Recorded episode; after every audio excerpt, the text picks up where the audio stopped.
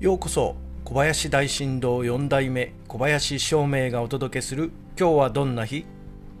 今日は2022年5月25日仏滅です。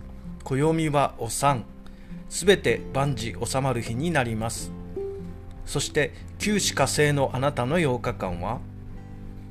今週は何事も余裕を持っていつも120%を目指して力を出し続けることは難しいです。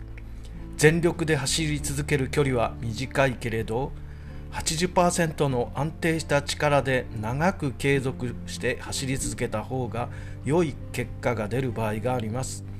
焦らずに余裕を持ってことに当たりましょう。きっといいことがありますよ。それでは今日も良い日で小林照明でした。